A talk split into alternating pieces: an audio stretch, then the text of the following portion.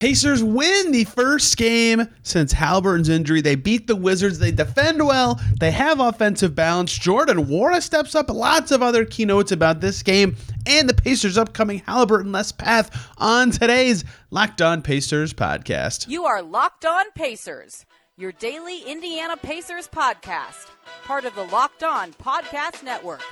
Your team every day. Happy Thursday, y'all, and welcome into another edition of the Locked On Pacers podcast, where we, of course, talk about the Indiana Pacers. As always, my name's Tony East. I cover the team for Forbes and SI, and today we're talking about a win, which it's the Wizards. They kind of stink, but Tyrese Haliburton not playing the first game of that temporary era for the Pacers. What changed? What looked good? What looked bad? What is there to watch for going forward? Plus, look. The Wizards smoked the Pacers last month in a game Haliburton played. They'll take it, regardless of that. We'll talk about what happened, the tweaks to the rotation, other stuff that had to happen because of some late scratches, who stepped up for the Pacers. Is any of this sustainable? What should they and should they keep trying to rely on in this upcoming stretch with six in a row now coming on the road? Almost two weeks away from Indy coming for the Pacers. And I will start thematically with this game. And where you fall on this scale, I think, one, describes what you thought of this game, and two, describes your outlook on the Pacers' next half dozen games, all being on the road. Pacers win 112 104 over the Wizards. A lot of moments where this was an ugly game. Uh, I think with two minutes to go in the half, or two and a half minutes ish, the Wizards were shooting 36.6% from the field, and that was a better percentage than the Pacers were shooting. It was not pretty in the first half. The Pacers found a groove in the third, a good one and that was a, enough for them to roll because every other quarter was within one, two, or three points, except for the third where the Pacers absolutely dominated. So the way I would thematically zoom out from this game, and maybe this is a lazy-ish way to do it, is on one hand, I think the Pacers would say we did not play well and we won, and I think they'd be right to say that, right? Again, outside of that third quarter, they did they their offense didn't. I mean, they didn't have Tyrese Haliburton, but 23 points in the first, 23 points in the fourth. In the second and third, they scored 66 combined. So Those were much better, but they did not play well in the first and fourth quarter, especially offensively. And you could say, well, they stunk in Minnesota and Boston without Tyrese Haliburton, and that's accurate, but they scored 144 in Miami without him. So one line of thinking is the Pacers won and did not play well. That should be encouraging, right? If they start to play better with this group and look like they did in Miami, maybe they can look better without Tyrese Haliburton. On the other hand, you could simply just stop at they didn't play well, right? They had two miserable quarters in this game. They had some clunky moments. Turn they were throwing the ball over the gym. They took them, you know, 22 minutes to get their shooting percentage over 40, right? They didn't play well. And they happened to be playing the Wizards and they did lose to the Wizards earlier, but it, it helped that they were playing the Wizards. How you feel on that scale, I think kind of defines what you'll think about their stretch without Haliburton. I'm kind of in the middle because we have the Miami game I said I th- thought they'd be better than last year without him, even though I still said I think thought they'd be under 500. And I thought their successes were legitimately repeatable things, especially in that third quarter, despite their clunky game. But they did not play well, right? The, they had some things that I think are good, and they had some things go their way that I don't necessarily think are sustainable. So, what happened in this game? How did they, they do this? I think the number you'll point to as as a Pacers fan, if, if you're the Pacers, and say this is why we feel good about what we did and how we can build this going forward. It's the 104 scored by the Wizards. Yes, I hear you all saying, oh, it's the Wizards. And I agree. The same Wizards scored 137 on the Pacers less than a month ago, 26 days ago, right? And I get that the Pacers' defensive focus is different now than it was then, but still, they do not get the benefit of the doubt of opponent quality anymore with some of the losses, including Washington and Portland and Charlotte and Chicago when they weren't good yet, and Toronto when they weren't good yet this season, I don't have to go down the whole list, although I just did. They don't get that benefit. So 104 is great. That's tied for the fewest points the Pacers have allowed in a game this season. They had it. They had it at 102, and with the shot clock off, the Pacers didn't try on their offensive possession. And then Deni Avdija hit a layup for some reason. And then the Wizards didn't even foul. So they weren't trying to win anymore, but Deni Avdija still hit a layup. So it ruined the Pacers calling it their best uh, defensive performance numbers wise of the season, but it was tied for the best, so good enough. I think that was reasonably good, right? Because Jordan Poole still did his thing. For some reason, he's just been tearing up the Pacers this year. And Tyus Jones looked solid enough, eh, but Kuzma was off. But in general, right, this was my theory of concept for the starting lineup they would choose, and they still had to evolve from that. And we'll talk about that in a second. But they started Andrew Nembhard, and they leaned into defense as much as they could. Jalen Smith was out, so Obi Toppin started at the four. But Nembhard, Nesmith, Brown gets you defense, and we know what Miles Turner can do on that end. Daniel Gafford did not have the greatest performance of his life uh, in this game. He shot the ball well, but on offense, he was in the way quite a bit. Either way, that d- group defended well. And you can even just look at the lineup stats and say 18 and a half minutes for that starting five today. 47 points for the Pacers, 44 allowed in 18 and a half minutes. That's pretty good. So I, oh, especially with Jalen Smith in for Toppin, you'd think that that group can defend well. Again, caveats: they played the Wizards, but they stunk against the Wizards again last month. So I think they'll be happy with that. Their opponent's shot quality was pretty low. Their shot quality was pretty good, and their shooting, their true shooting percentage was over 60 with that lineup. I think that was a successful thing that happened in this game was their defense, and specifically their defense with that unit on the floor. I think that's something the Pacers can build off of, and they can have a defensive identity going forward. That said, I also am receptive to and agree with, and you know, this was some chatter in the media rooms before the game you know, do they need to significantly change their starting five without him to lean into more offense, right? Because until this third quarter, when that group started to play much better offensively, they stunk it up in the first half, right? They really right at the beginning of the game, it was like, oh man, you know, this this was really brutal. They had four turnovers in like two minutes. Like it was, they had nine points in the first six minutes of the game, right? They, and they barely got to nine. They were at seven until right before it. Like they were really struggling to score at first. Hield and Mathurin come in in a 15 to 9 game. And then immediately the Pacers get right back in it. And I think they tied it at 21. Yeah, like a couple minutes later, right? So the bench group has Hield, has McConnell, um, and has Mathurin. It is more offensive based. Uh, but the starters figured out some offensive stuff in the third quarter. Miles Turner played well on that end. Obi Toppin was making his shots. Bruce Brown made some nice plays getting into the paint, and the bench actually defended better than I thought. So in total, they got enough defense and squeezed enough juice out of this that I think they're going to stick with trying this defensive identity and style for the next couple weeks. But I understand if they could say, well, this group did not defend very well.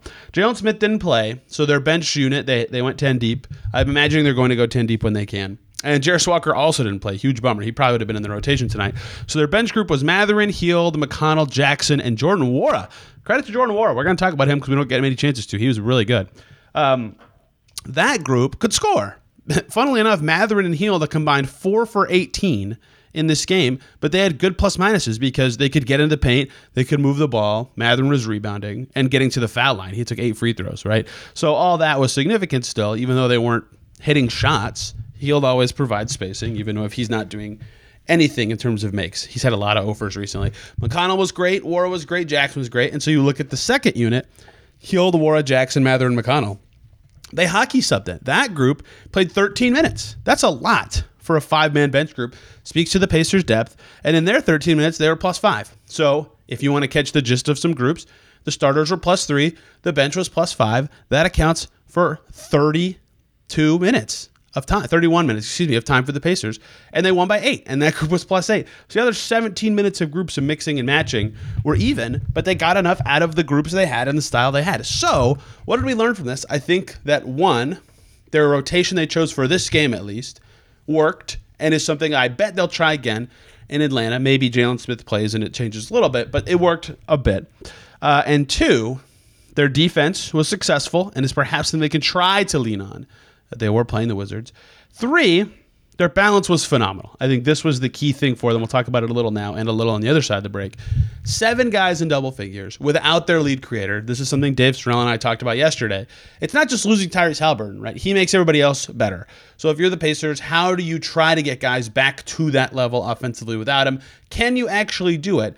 Well, having seven guys between 10 and 18 points will do it. Winning a game without a 20 point score, very unusual in the modern NBA. But the Pacers found a way to do it with that balance, and they had nine from Nwora. So they were one away from eight guys in double figures, with their two most off shooters being the only two who couldn't make it. Their balance was key. We'll talk about that in just a second here. But first, I have to talk to you guys about the lovely people over at PrizePicks, the largest daily fantasy sports platform in North America. It's simple. You pick more than or less than on two to six player stat projections and watch the winnings roll in. For example, Anthony Davis. Is he getting out more or less than two blocks? Or David Lillard, more or less than four three pointers made? Those might not be the exact lines, but similar to that. And you can do that for two to six players and try to win with basketball season and the NFL overlapping right now for the playoffs. You can do their specials league, which is created for combo projections, for example, LeBron James and Travis Kelce at a 10.5 combo of three pointers made and receptions. Or you can play with some of PrizePicks' favorite players, like rapper Meek Miller, comedian Andrew Schulz. They have community plays to play with celebrities. It's a blast. Go to prizepicks.com slash lockedonnba and use the code lockedonnba when you sign up for a first deposit match up to $100. How about that? prizepicks.com slash lockedonnba. Use the code lockedonnba for a first deposit match up to $100 at PrizePicks Daily Fantasy Sports Made Easy. Back here on Locked On Pacers, thanks for making us your first listen today and every single day. For your second listen, check out Locked On Wizards. Hear about the not so fun right now six win Washington Wizards or uh, after Locked On Wizards, listen to the So Wizards podcast, which is not a Locked On show, but I was on it yesterday with my man Kevin Broom. If you'd like a ton of Wizards content, um, let's talk Pacers Wizards and the balance thing that I was talking about before that ad break. I think this is going to be the second key behind defense for the Pacers' success and sustainability, winning games without Tyrese Haliburton in the lineup. Uh, and I, you know, I mentioned the numbers: seven guys between ten and eighteen points.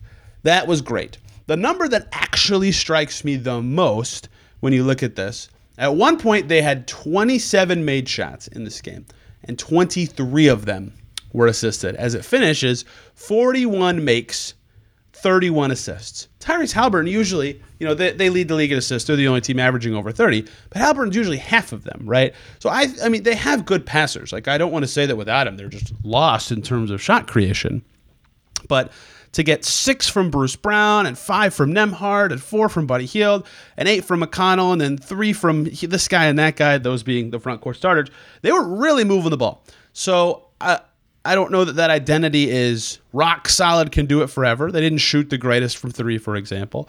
But I think they can, at least with the balance they have. They have a lot of guys who are capable scorers any night at least have that go well for them. And they have enough guys who are capable enough that it's hard to just lock in on one guy. Mathurin was getting really high up pressure a lot when he would start his drives. And that did help him get to the line some. But other than him, everybody was you know, able to seize their space, able to move the ball, able to cut in a productive way. And so I think that is thing two. The Pacers, I, I, they're not going to hold everybody to 104. In fact, that they've only done it twice this season.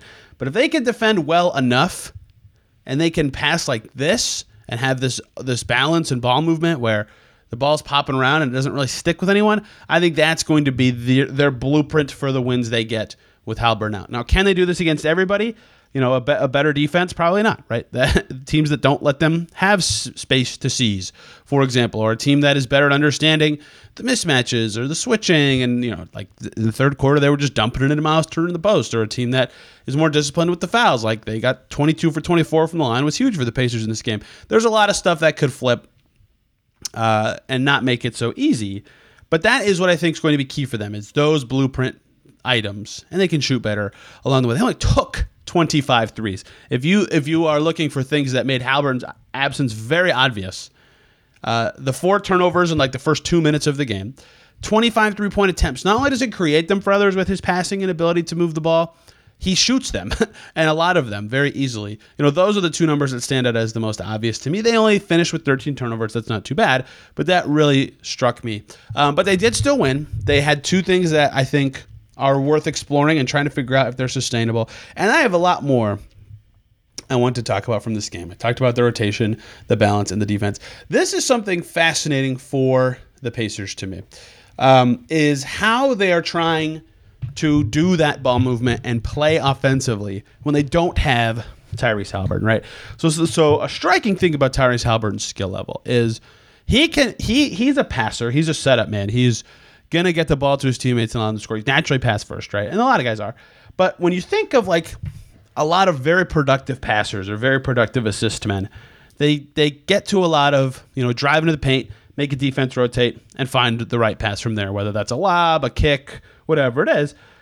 Haliburton does some of that, right? Obviously, but his setups come from everywhere, right? Full court passes, over his shoulder stuff from, you know, the wing.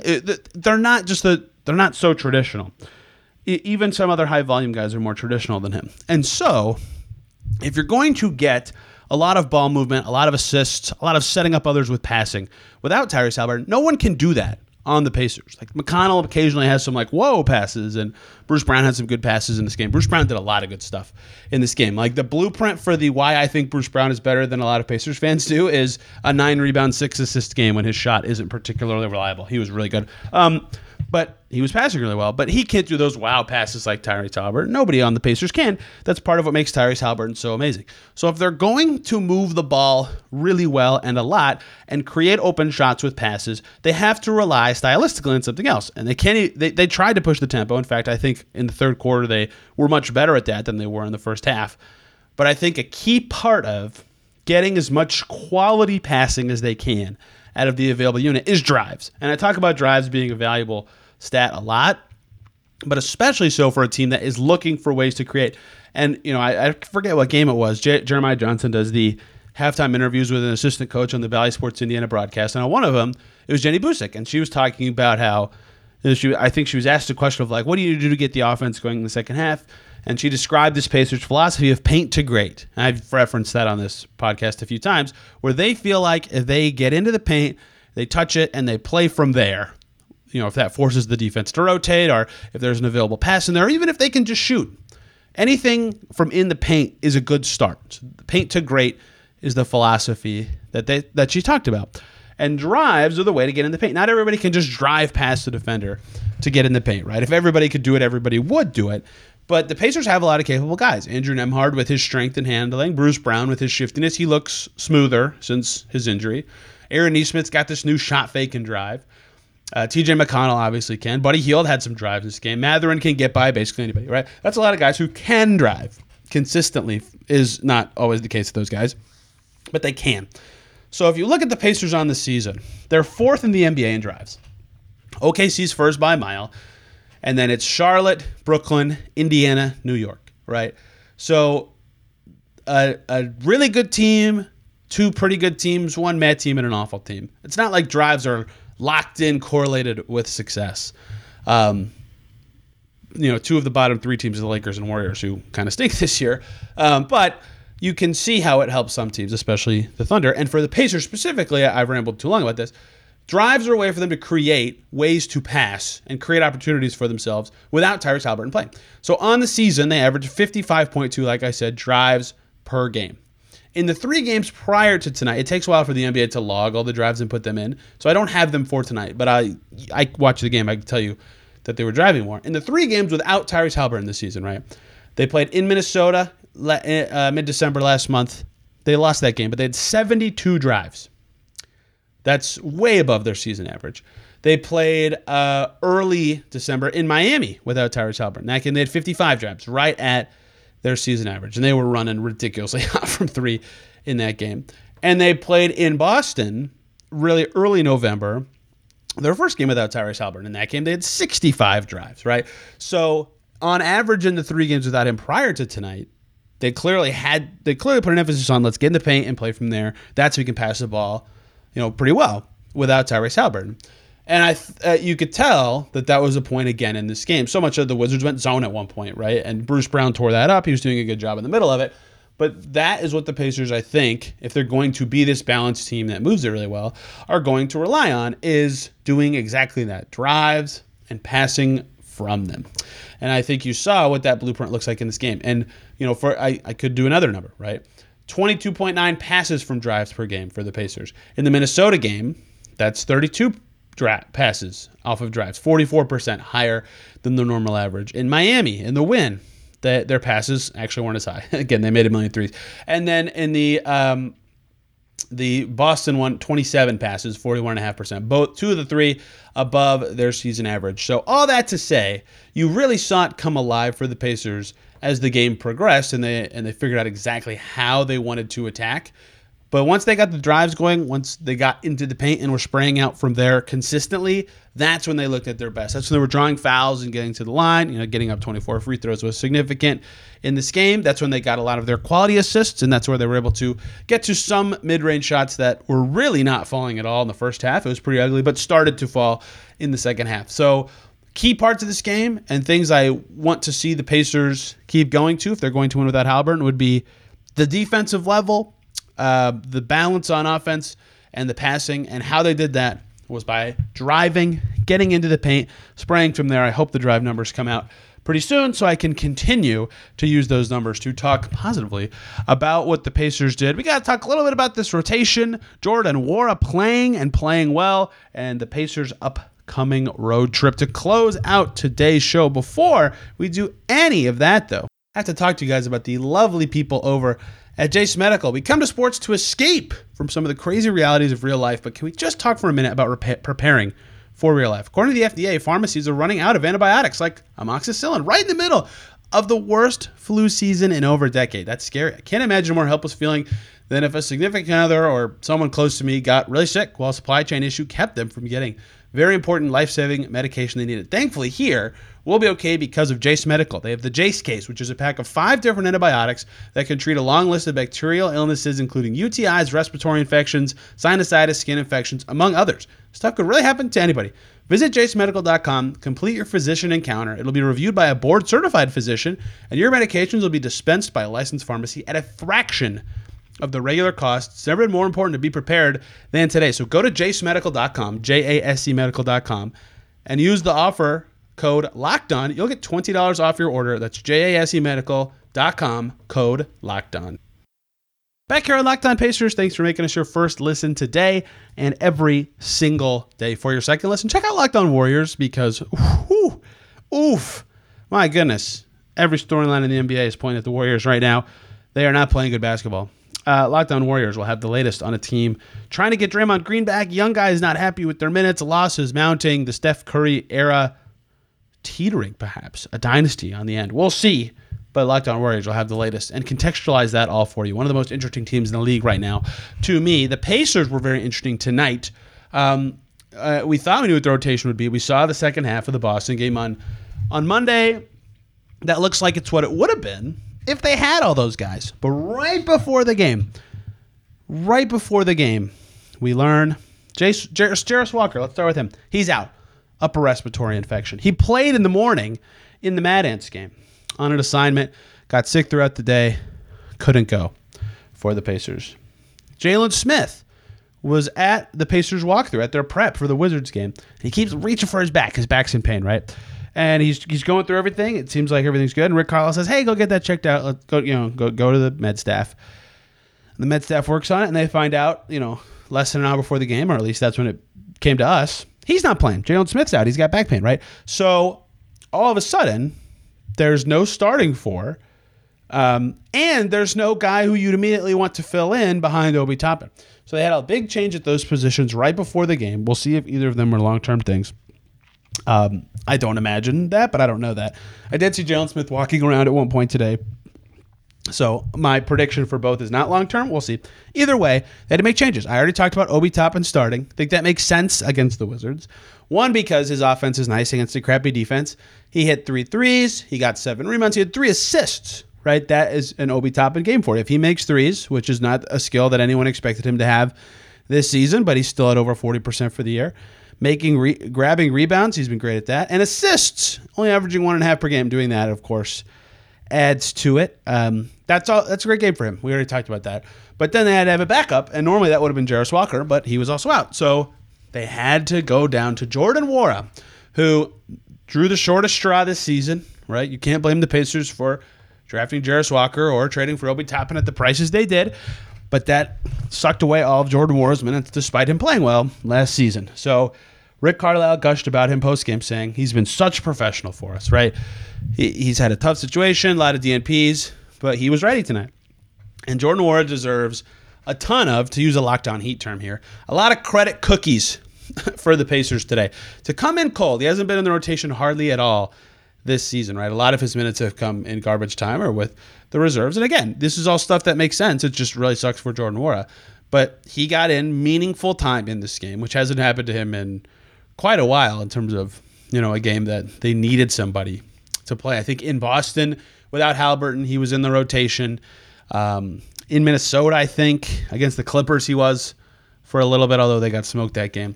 Um, but this one, he really was all game, and he did a very good job. This was maybe his best complete performance of the season. He finished with nine points. That's his second most of the year behind that Magic game where he was going crazy. Uh, he added five rebounds. I also believe that is that ties his season high. Uh, he had a bunch of good defensive moments too. This was really interesting. He had two terrible defensive moments where the Wizards hit a three because his man was wide open and he immediately realized it was his fault. He wasn't standing in the right spot. But a lot of the game, uh, you know, I hate to step on my own toes right away, but he defended really well. Like he was fighting over screens. He was staying with whoever he was on, whether that was Kuzma, whether that was Avdija, whether that was some forward from the bench, Kispert, Coulibaly, whatever. He did a really good job of staying on them and fighting over screens and making it hard for them to either get into the paint or have a deterrent when they got there. And he was credited for his play on both ends in this game. TJ McConnell did so in the locker room, crediting his defense and rebounding. This was probably, for my money, you know, he had that money offensive game against the Magic, guided the Pacers from down 40 to down like 10 in the fourth quarter. But his defense wasn't at this good in that game. In this game, he played well on both ends. For my money, especially given that he was in the rotation, his best game of the season. Of the season. Who knows what their bench looks like with other players? And they needed their bench to be good. He was in there, you know, one of their best lineups all night.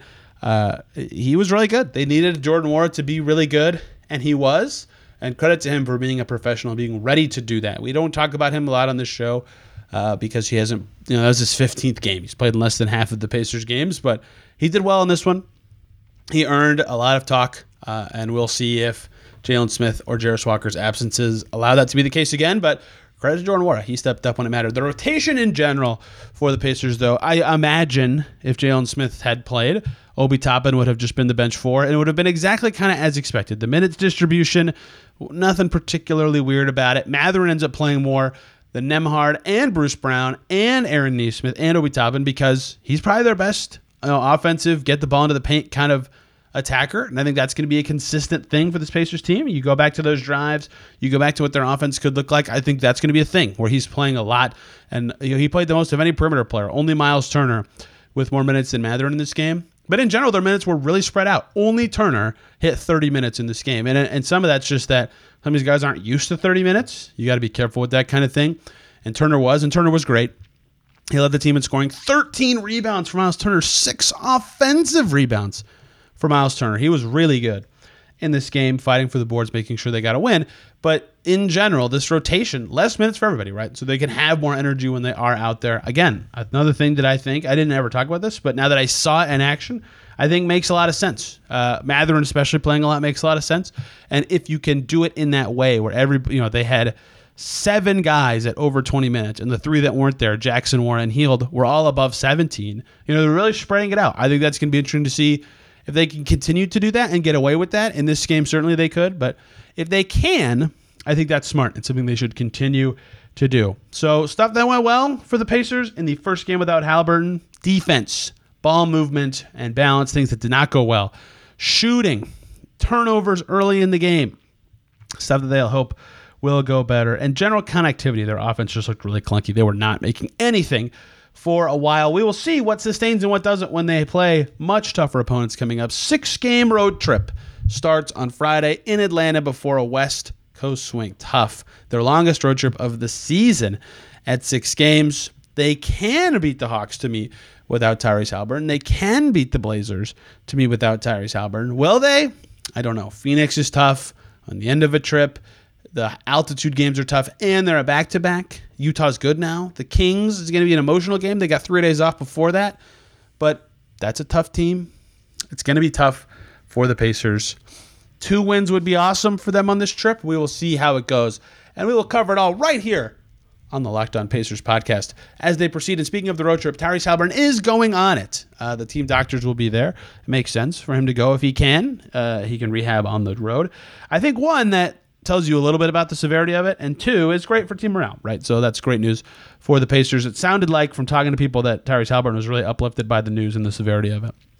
So Pacers move on from here. They get a win. They're now two and two without Tyrese Haliburton this season. Although one of them was this Wizards game, that win in Miami, carrying a lot of weight in those talks. We will see what they are after this six game trip. Tomorrow, Rhett Bauer will join us to talk more about what we saw in the first Pacers game without Tyrese Haliburton, stuff that may need to change, the road trip coming up, and plenty more about the Pacers as they march on in their new temporary reality. And then next Monday, a lot of trade stuff. That will be January 15th when everybody who will be available to be traded this season is eligible to be traded. And I'll have missed the weekend's games at a bachelor party, so I will record that episode early. And then hopefully it's not irrelevant or completely buried. Should be really fun. Hope you guys enjoy it. Till then, we will see you tomorrow. I'm on Twitter at Tony R. East. This show is on Twitter at Locked On Pacers. I said this earlier this week, and I'll say it for the last time this week right now. If you are listening on Apple, please give me a five star review if you like the show. That'd be really, really appreciated. You guys are the best. Thank you so much for listening. We'll be back tomorrow. Till then, everybody, have a fantastic day.